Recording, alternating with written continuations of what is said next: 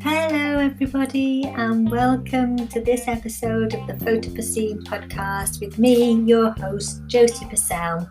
It's where we share eco conscious photography in an audio way. And this time, as ever, I'm really, really pleased to be sharing the conversation I've had with this photographic artist with you. We talk about so many different things, um, but I will say one of the expressions that this photographer uses during our chat is hopeful caterpillar. And there's something about that expression that I just love. And it really does, I think, um, maybe apply to a sense of how we're working within eco conscious photography. It's sort of in its early forming stages um, and it's about hope um, and how we use photography in the future and for environmental matters. But I won't go on too much more. I will just say um, the photographer that we're that you'll be hearing from today um, has actually been in the Aesthetica Art Prize Future Now book. Um, she's on show at the moment in York with that as well. And she's also been awarded an Arts Council England grant for a new project, all taking place up on the Yorkshire Moors. But listening along and find out more for yourself.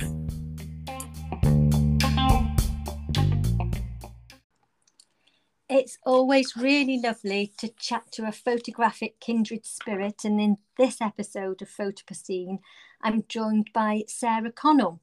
So, welcome, Sarah. I'm really glad to have you here.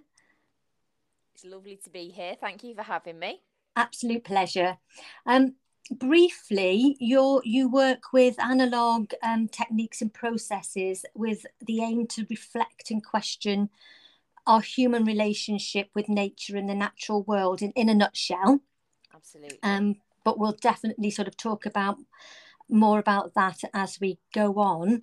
Um, and I'd really like to start, Sarah, with just getting to know how you actually got into photography in the first place. I'm always quite fascinated, um, not only to learn what people are up to now and, and, why they love photography, and particularly around the eco conscious um, element of, of uh, photography, but where you actually um, found your way to photography in the first place.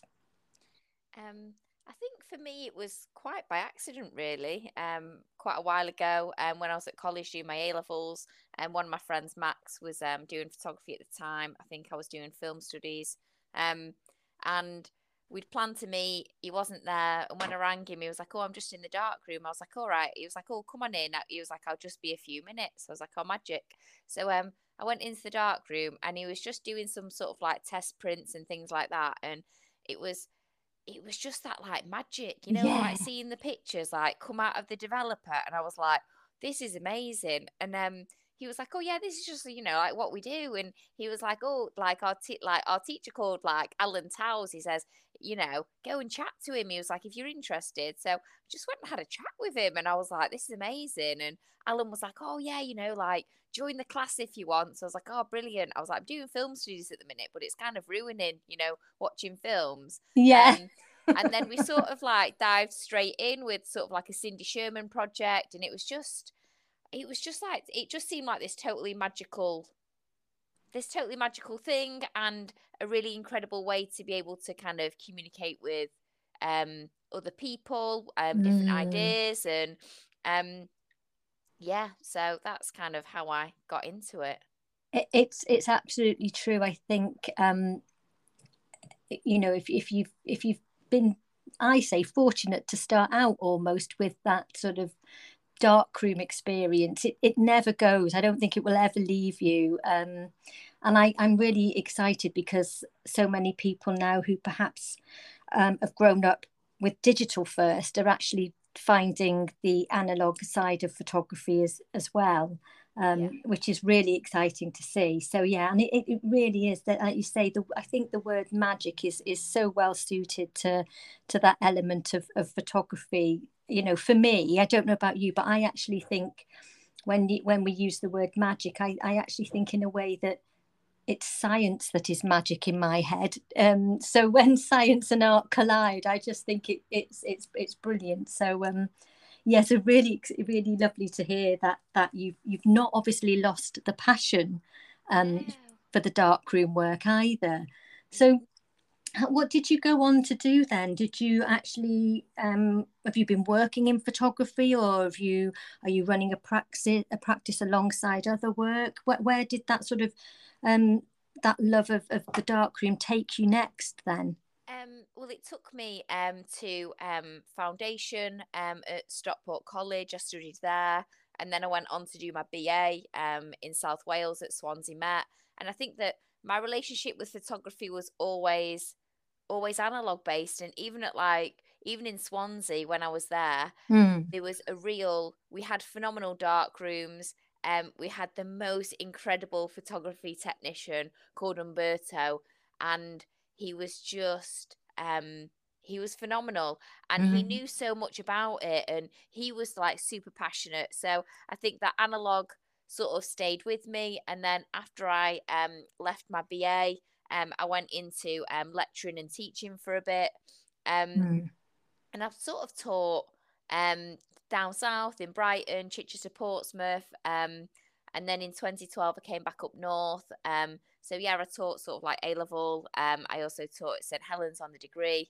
Um, and then I realised um, in about 2015 that actually sort of teaching was taking a lot of my time and mm. it, it was an immense privilege to have taught and to have done it but i found that it was just kind of like taking away from my own practice so um, i did my ma um, at manchester school of art um, full-time 2016 to 2017 and that was just life changing yeah. just to have that time again to kind of focus and to really kind of rediscover my practice really yeah. And I was really fortunate because my mum said, "Oh, you can live with me." So um, then I just needed to have like a little, you know, part-time joke job.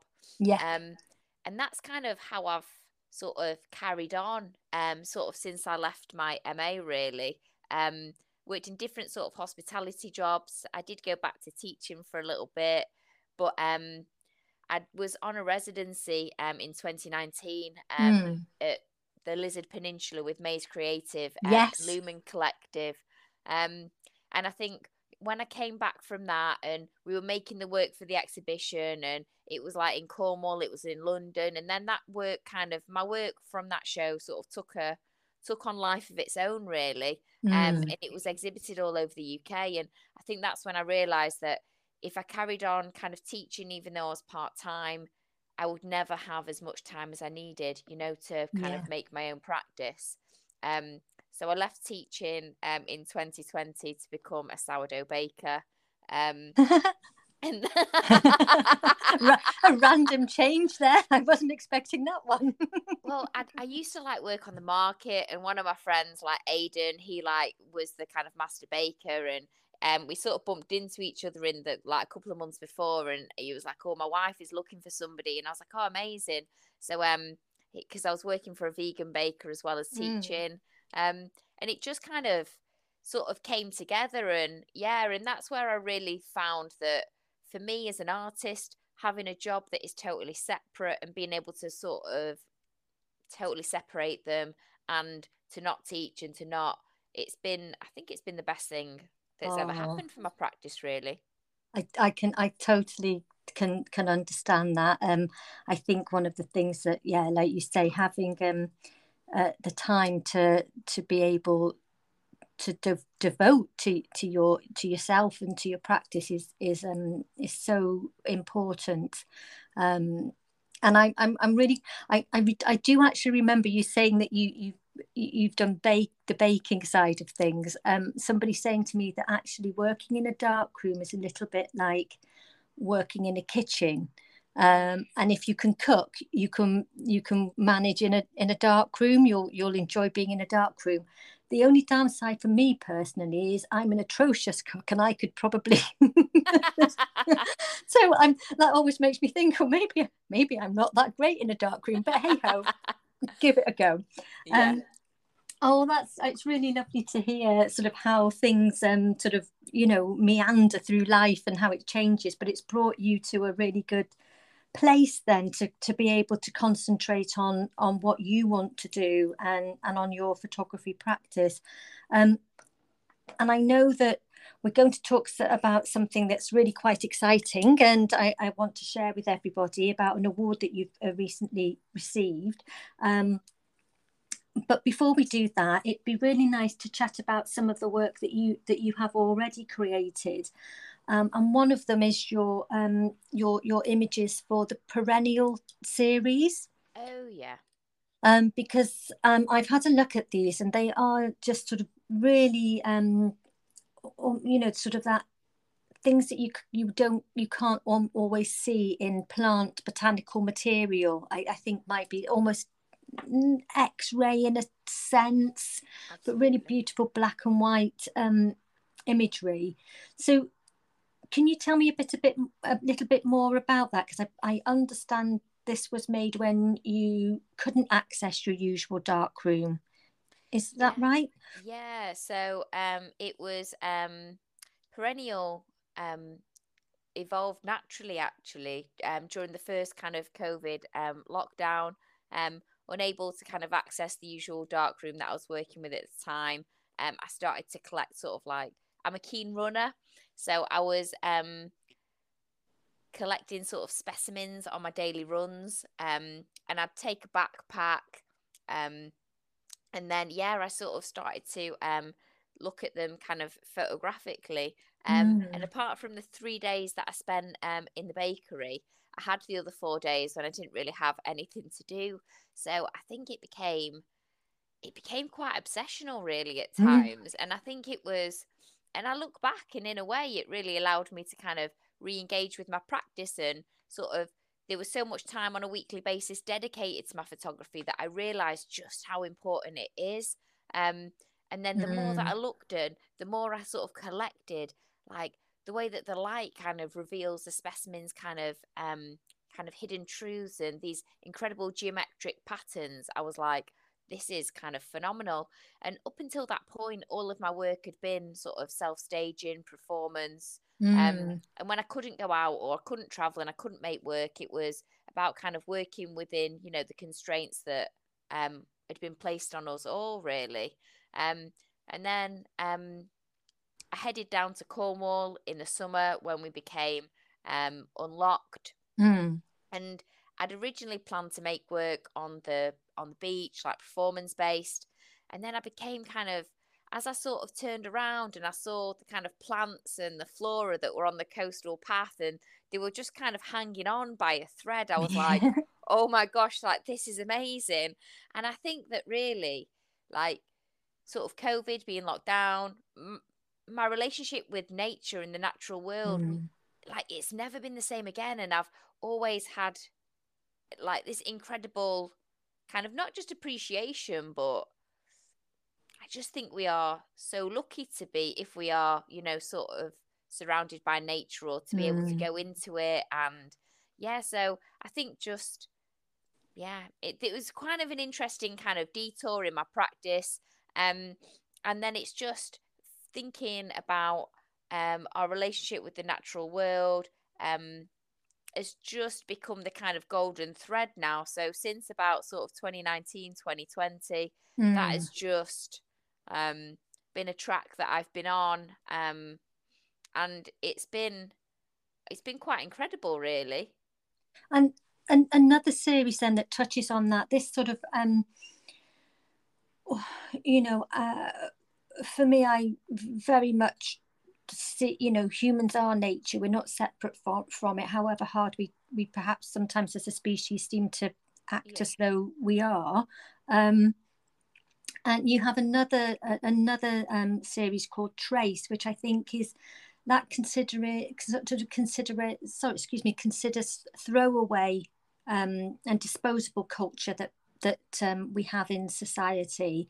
Um, so is that sort of part and parcel of this whole sort of thinking around our relationship again to to how we see ourselves within nature then absolutely and i think that sometimes like traces also is it's not just about the kind of throwaway culture. I think sometimes it's about the volume of what we are going mm. through in terms of, I mean, it's not just kind of household waste. If you we think about fashion, if we think about mm. clothes, if we think like I saw a documentary with Stacey Dooley a couple of weeks ago, and it was all about water, and it was yeah. all about how much water it takes to actually create garments, like a pair of jeans and different things like that. And she went to this um, kind of conference center and all the big brands were there and they were they were allegedly being all you know environmental sustainable and all these different things and the only big brand that she could get to talk to her was Levi's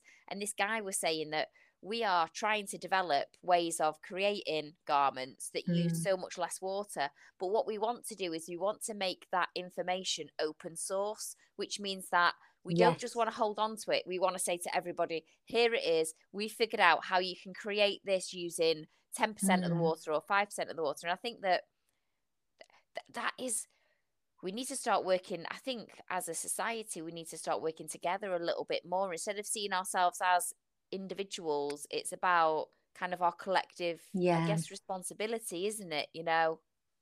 Yeah, absolutely. And I think when you, I guess, when you sort of look at uh, certainly because we're, we're both based in in the UK sort of our society it feels at the moment and I'm sure other people in other parts of the world perhaps feel the same that you know there is there seems to be a, a sense of division and and then sort of you know how how do you sort of make all these changes for the environment in a collective sense when it feels like there are so many different opinions that won't even necessarily even consider chatting to one another even if they have got a difference of opinion? So it's a really it can be a really big ask but i think i certainly think that photography and and this you know working in these ways through photography is one of its perhaps most valuable assets, as it were.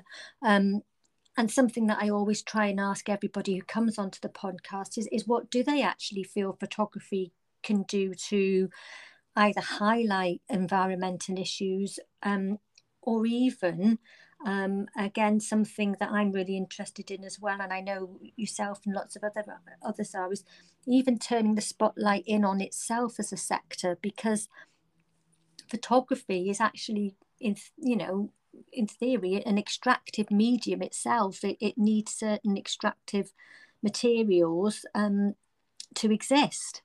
So there's all those conversations as well and thought process that you know that goes on.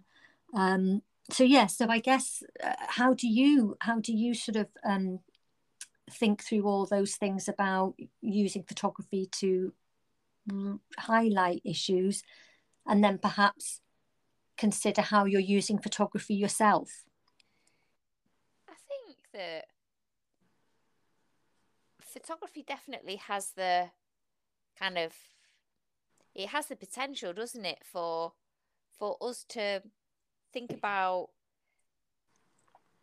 maybe not just solutions, but not just saying this is how we should do it or this is mm. like the way forward. And I think that sometimes it's about kind of opening up those discussions as well, isn't it? And it's about kind of bringing like be it information facts into people's consciences mm. and then them being like oh right i hadn't thought about it like that or i hadn't really kind of considered my relationship with the natural world and i yeah. think that within a lot of my work there is like this kind of black void and the images are quite sort of stark and I think for the past sort of two years, I've been aiming for this kind of quiet, contemplative space when people do see my work that they can maybe just take a little bit of time and think about kind of our relationship to the natural world.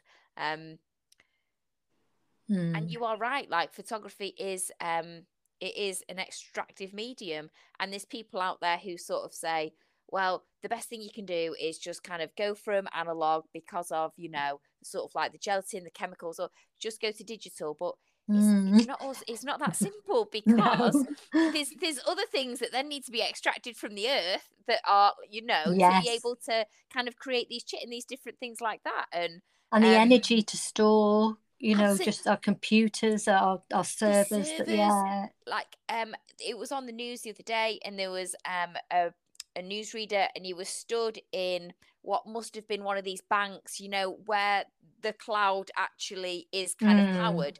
And it was like the biggest warehouse you have ever seen. Mm. And I was mm. like, that's that's a side that people don't see or that people kind of don't, I guess, sort of think about.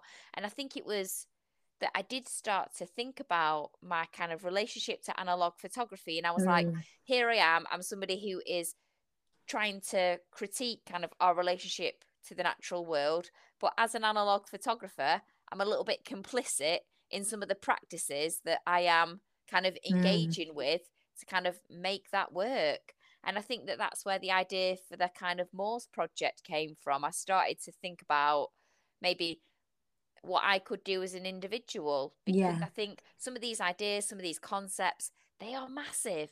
And sometimes we can feel a little bit overwhelmed, like we're just one small person. Like, what change can I make? Whereas, yeah. like, when I worked on um Altrincham Market, I worked with a girl called Rachel, and she had her own business, and it was called like One Small Step.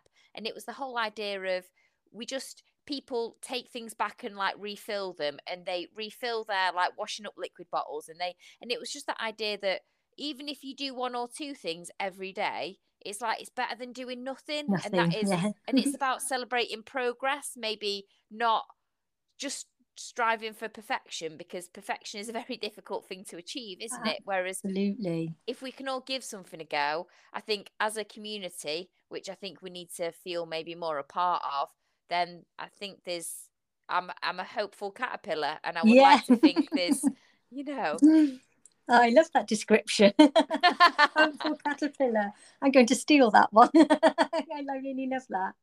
But you've mentioned there as well that your your work, um, the Moors, um, and you are actually based up in, in Yorkshire now. Um, and the the one thing that I really wanted to to have a chat with you about is um, you've been um, a, a, brilliant opportunity that you've been awarded a developing your creative practice grant from Arts Council England for the project that is based up on the Yorkshire Moors. Um, so that's brilliant, and it's definitely, I think, going to give you um, the the time and the scope to really dig deeper into these elements of, of sustainable and environmentally conscious photography. Um, but but what is it all about? I mean, I know you you might not have the it fully fledged. I don't know where you are with your ideas, but can you tell us a little bit more about it? Um, yeah, of course, definitely. Um, I think that for me, um, kind of what stuck in my sort of in my mind maybe about nine months ago is that um I was watching um a TED talk um and it was um by this collective called Repeat, and it was somebody called um, Irene von Dildren, and she was talking all about sort of like peat and um, mm. through that, it I I realised that actually um, the peat in the moorlands actually holds more carbon than the Amazon yes. rainforest, and it is a carbon sink, and if we don't, you know, look to protect it, if we don't look at those areas as incredibly um, significant, then like mm. it will accelerate kind of like climate change. Um, and then the, as I sort of like dug into it, I found uh, like a little bit more about it. So they were talking about peatlands, and peatlands covers like three percent of the land surface, yet it stores like thirty percent um, of the world's kind of carbon. And even all the forests in the entire world can't level the amount of carbon that's mm. in peatlands and you think yeah it's funny how we kind of we look to the amazon rainforest as i'm not saying it's not as like oh my gosh it's you know it, it, it's doing this amazing thing and it's holding carbon it's producing oxygen and, and all of these different things mm. whereas like peatlands moorlands it's like we we're not interested in how complex this is and all the different yeah. other areas that we need to look after or we kind of like need to protect. And I think for me as well, I was starting to kind of question my relationship with analog photography and I'd in terms of I'm thinking about the natural world. Yeah, these chemicals are quite hazardous, and they are definitely, you know, um, Mm. pollutants. Um, and I knew that um, there was a kind of sustainable movement in the UK. Um, and when I saw Yes. the um, Arts Council um, opportunity, I just thought maybe it's time for me to push out of my comfort zone and not just and to think about kind of other alternative processes, not just in um, maybe stepping outside from the camera, so thinking about things cameralessly, but then also thinking about it on a chemical level, like how am I Mm. processing these images? How am I fixing these images? Um, so yeah, and then that like kind of like led to me um completing my first couple of workshops um with Mel King a couple of weeks ago um Okay, down yeah. in Margate. How did that go?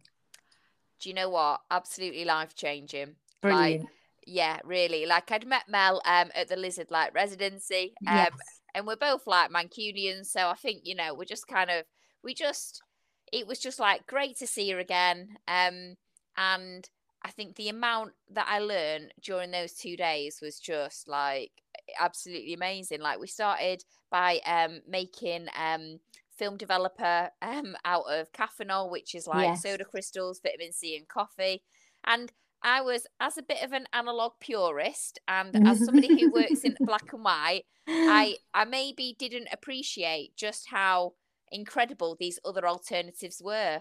Um, so we started off with that. We processed the first film that I'd shot the night before on the front, and I was like, "What? This is just like you developed it with a bottle of ID11." And Mel was just like laughing. She was like, "Yeah." And then um, at Brilliant. lunchtime, we sort of like we went and we harvested some seaweed, um, because for some um to be able to make you know developer um from seaweed so she taught me how to do that. Um and then in the afternoon we did some anthotypes from sea spinach um that we'd kind of collected. And then the second day yeah we did i did i learned how to create developer from seaweed. And then in the afternoon um i did large format with um developing it into caffeinol and it was just about I think with Mel, she is like so open and she just wants all of that information to be open source and she wants Yeah. it to be shared. It's not about holding on to it and saying, I'm not going to tell you, I'm going to keep this. She does Um, quite a lot of videos, doesn't she, on YouTube as well? I think she shared quite a, a few sort of vid- uh, explainer videos on on YouTube as well um, for the processes. Absolutely. And I think that maybe as a, in terms of the kind of creative arts, I think that in like, be it analog medium and things like that, that we, we need to open up and share a little bit more, Yeah. don't we? Absolutely. Um, it is. It's been, it's been lovely to see. I mean, I've sort of, I guess, set up my. I call, I call it an eco darkroom for want of a better e- ex- explanation.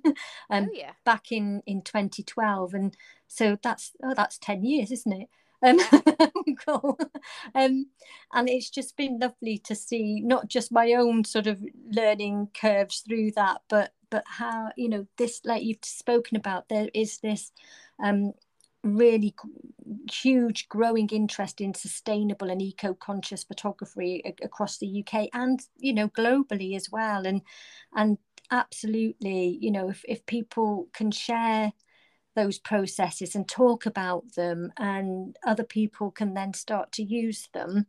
Um it's just it's it's just a, a brilliant way of, of of doing something and if you still you know if you still feel you want to use traditional dark darkroom things then that is your choice um and is okay.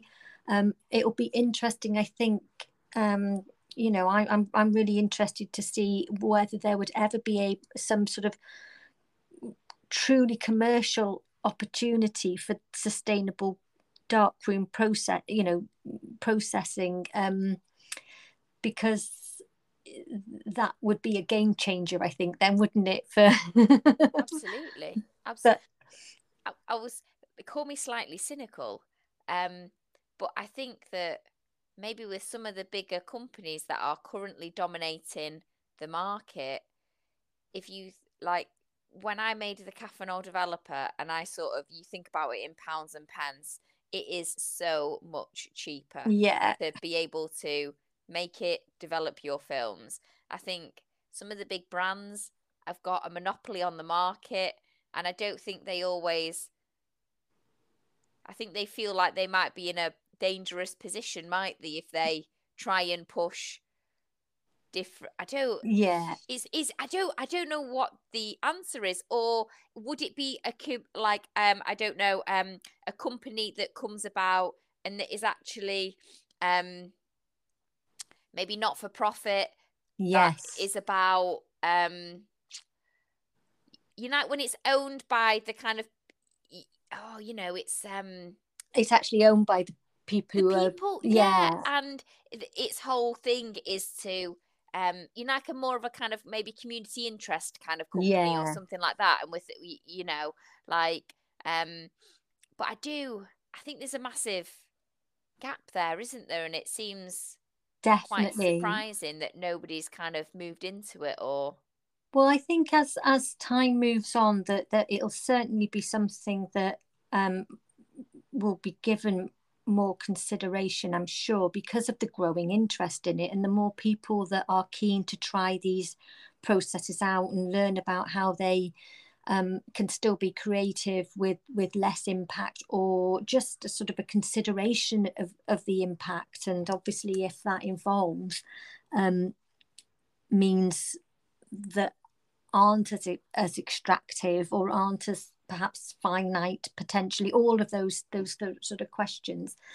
then yeah i think that would just be would would be wonderful um and although I, I love being in a dark room, I think the I, I don't know why, but I've got slightly more nervous around chemicals than I was when I was perhaps a bit more cavalier when I first started out. So I think there's I think there's that element now. Give me give me analog uh, anthotype any day of the week. I think now I'm afraid I've got a bit of don't, but I don't blame you because I think we're much safer spending our time around plants, though, aren't we? And plants, but plants are so powerful. It wasn't until um I was like doing like the seaweed developer and different things like that, and you actually like before we had all of these kind of like be you know sort of like chemicals medicines all of these different things mm. a lot of the things I, I met a herbalist once and she was telling me just how obviously how plant-based all of you yes. know our kind of approach to health and medicines and different things like that were and i think that we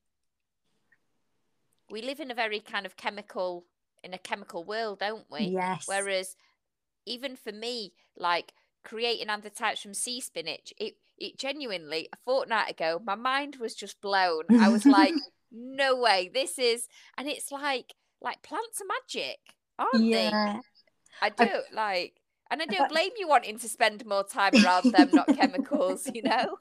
It's definitely the way forward in photography and in life in general i think so yeah. Absolutely. Um now i know as well as this you're you're, you're sort of you, you're this opportunity for for you to um, concentrate on this project that will be based in the in in the moors. Yeah. Um, you also earlier this year um, had, had been selected for the Aesthetica Art Prize Future Now book, and you're currently yeah. on show, I think, till the 18th of September. Um, yeah at York Art Gallery. So, what was that all about? How did what? How did that come about? Tell me more about that then. Um, well, that was um, that was an open call. I think that um, after I'd made the perennial work, I started entering it um into um open calls, and it seemed to like really resonate with people. It started out. Um, it was selected as part of the Warrington Contemporary Arts Festival um, in 2020. Um, and then it was in the Leeds Summer Show, and then it was in Air Gallery, and then it went to sort of like Brighton, and like then um, I think it was yeah last year I entered the Aesthetica Art Prize, um, and yeah I found out maybe at the beginning of this year um that it had been um, longlisted, and that was Brilliant. just um it was totally mind blowing and it was incredibly surprising. And it's not that I don't value my practice or anything like that. It was just um, amazing. And me and one of my friends, um, Maggie, um, we went over to the Aesthetica Art Talks, the Art Prize Talks in May. Um, and we heard from some of the other artists that were on the shortlist and things like that. And yeah, it was. Oh, brilliant. Yeah. and I think that sometimes it's just it's just a little bit of recognition, isn't it? And that's not why we do it, but sometimes you can question what it is that you're doing as an artist. When you spend when it's beautifully sunny outside and you're blacking your windows out and you're going into the dark room um and sometimes we can question ourselves can't we? Whereas i think sometimes a little bit of you know being in these exhibitions and getting to meet other artists and creatives can kind of really give you that boost can't it? To be like yeah i'm going to carry on because to do yes. anything else would be absolutely crazy. Absolutely. Absolutely. And sometimes it's um it, it, it can I, I guess when you're in that process of creating um, unless you're actually collaborating with someone it, it, it's often done in isolation as well isn't it? So yeah. you know sort of raising your head above the parapet sometimes and waving and saying hello. Is there absolutely. it's then... really really valuable. And I think it's definitely, you know, it's it, like you say, you, you don't go, you, you don't do this because you want people to go, well, aren't you fantastic? But it's really good for the soul to have someone say, you know, I recognize what you're doing in, in whatever I think walk of life you you you are in. Um, so yeah, it's really good that um, to see that, and and there's a few weeks left, isn't there, for it, which is great yeah, as well. There's, um, yeah, there's about another kind of like three weeks left. So yeah, brilliant.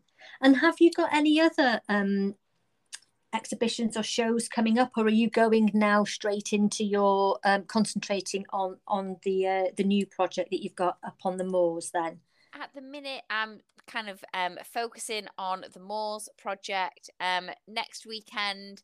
Um, I'm going away um, on a residency um, with Summer Summit, which is um, a week lo- weekend long um, retreat for um, LGBTQI plus A artists. Um, so it's sort of um, at the Hot Barn Centre for Music and Creative Performance um, in collaboration with um, Milk Presents, Homotopia, and Curious Arts. Um, so I think that'll be a really nice time to kind of get away, to meet some other artists, um, yeah. to do some workshops. Um, yeah.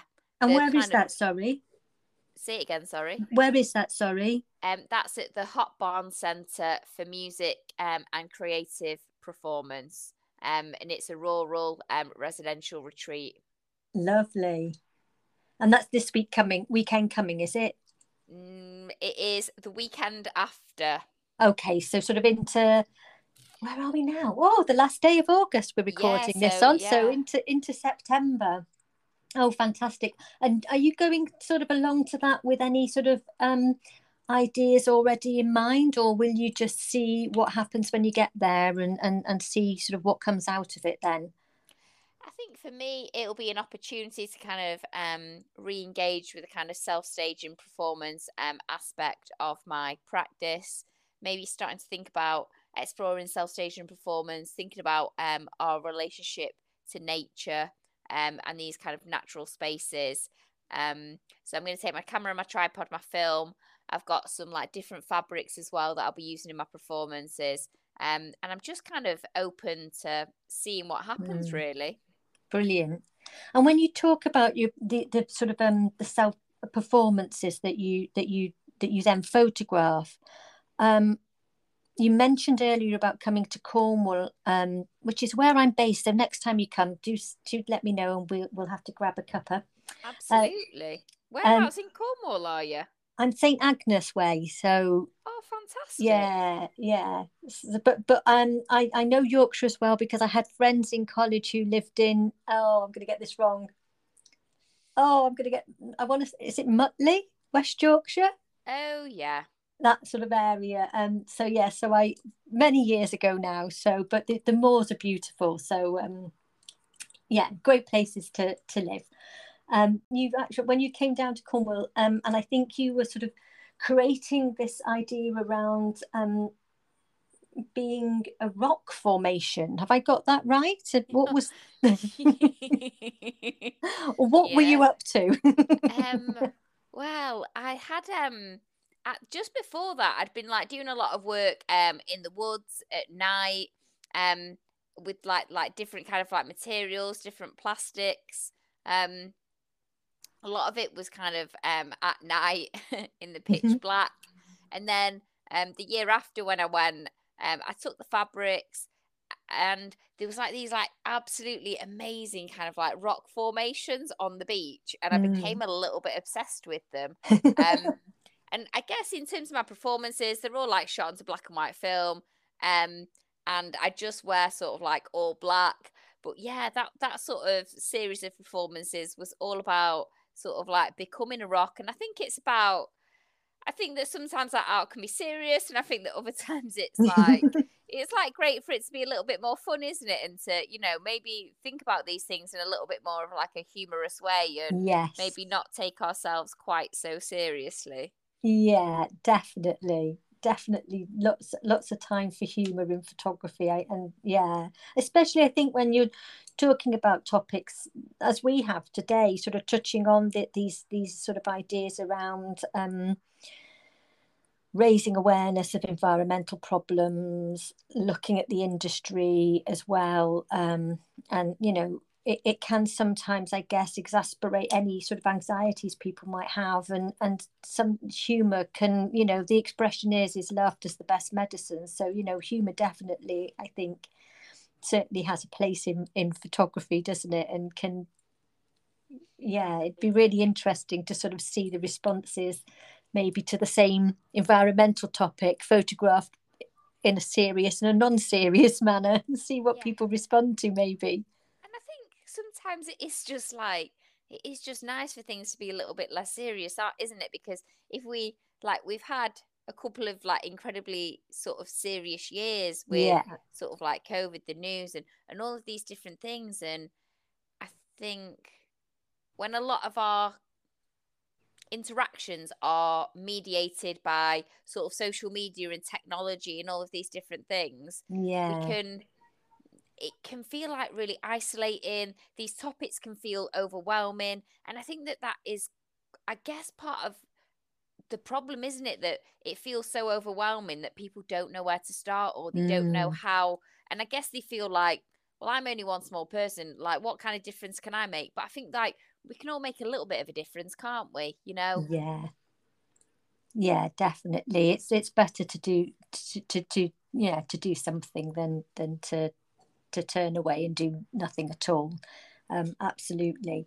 And if you can do that sometimes with with a, a- grin on your face, even better. So yeah. absolutely Um, well, if people wanted to find out about you, Sarah, and, and have a look at your work and learn what's coming up next, where is the best place for them to find you um, online or on, on social media? Um, on social media, um, I would say that um, Instagram, I'm on there. Um, I'm always dot analog, and then my website is www.sarahconnell.co.uk. So yeah, I'm sort of like posting kind of like new work, like what I'm up to, things like that. Um, so yeah, Brilliant. I will make sure those are are in the the text for the podcast as well, so people will be able to click through and and and discover more about you. that's Um, amazing. I just want to say that I've really enjoyed our, our chat today. Um, it's really lovely to to hear, um, you know, just to have a have a glimpse into the sort of uh, life and thought processes that people who who sort of are trying to work in a, a more sort of eco conscious way in photography. Um, and like you say, being part of of that sort of I think growing movement in in that is is is lovely. Um, so I'm sure what you've what you've shared as well will inspire um, those who are listening in as well to perhaps have a look at different um, different processes maybe, um, which would be great. And obviously, I think keep an eye on on what you're up to next. So it'd be really lovely to keep in touch. Um, and maybe you know we could chat again once you've um once you've actually uh sort of got going or have come to the end of, of the the the project on the moors i'd be i'm really looking forward to to seeing what comes out of that Oh yeah, I think it'd be um, absolutely great. Um, and in November, oh no, in October, sorry, um, I'm aiming to be in Cornwall for a couple of weeks. Definitely on and around Bodmin Moor. So I'll give Brilliant. you a shout. Maybe we could like grab a cup of tea or something. Oh, that would be lovely. And Bodmin Moor is one of my favourite places. So yeah, that that would be brilliant. Well, thank you so much, Sarah. I've really, really enjoyed it. Thank you so much for having me. It's been fantastic. Chat soon. Bye-bye. Bye.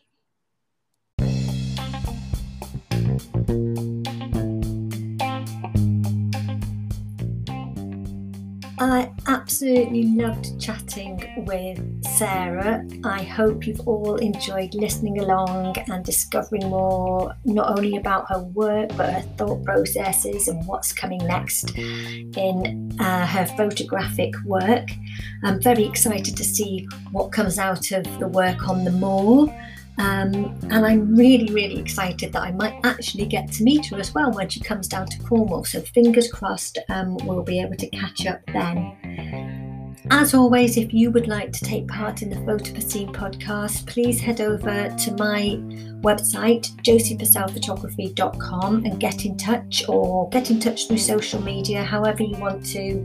Um, just let me know and we'll see what we can sort out. But if you want to go over and, and have a look at Sarah's work, and I insist that you do, she can be found on Instagram at always.analog and at sarahconnell.co.uk. So please, please, please go and check out all her work and what she's up to.